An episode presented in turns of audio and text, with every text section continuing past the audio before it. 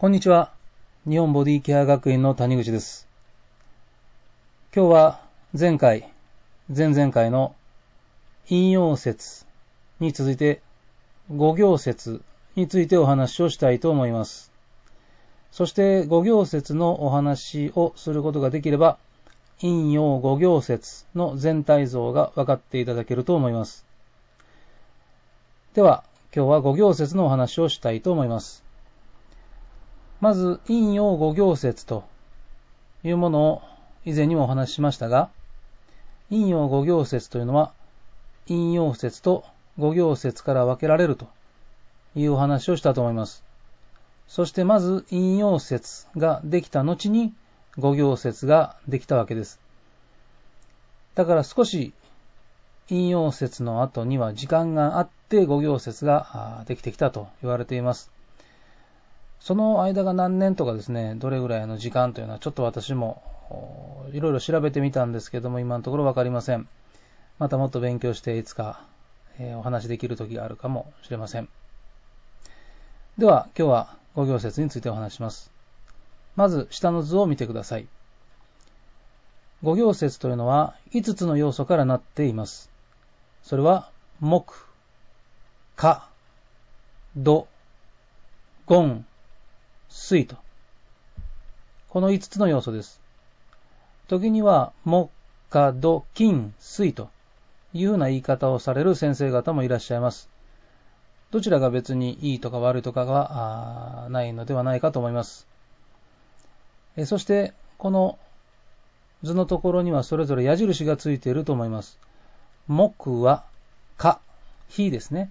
火に影響を与え、火は土、まあ、土と言いますけども、に影響を与え、土は金に影響を与え、金は水に影響を与え、水は木に影響を与えるということです。だからこの5つの要素の中でですね、どれが一番強いかということは特にありません。それぞれが互いにバランスを取り合っているというふうな感じですね。まあ、じゃんけんみたいなもんですね。グー、チョキ、パー、どれが一番強いというわけではないです。え、そして、え、この矢印の方向にそれぞれが配列されているこの関係、そして影響し合っている関係のことを相称の関係と言います。もしくはこれを相性の関係と言われる先生方もいらっしゃいますが、これもまあ、どちらでもいいんじゃないかなと私は思っています。では、この関係はどういうことかと言いますと、まあ、例えて言うと、木というのは木ですね。木。木はですね、ぐんぐん伸びていくという性格がある。そして、え伸びていって、いずれその木同士が触れ合って火が起こる。火が起こって、その木が燃え尽きて灰になり、それが重なり土となると。土が重なっていくと、そこには金鉱がある。金ですね。金がある。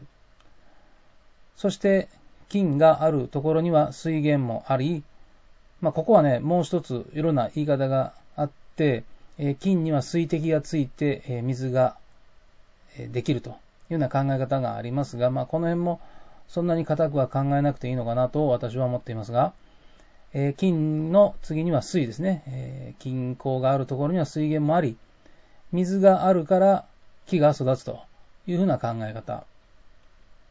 をこれを表しているわけです。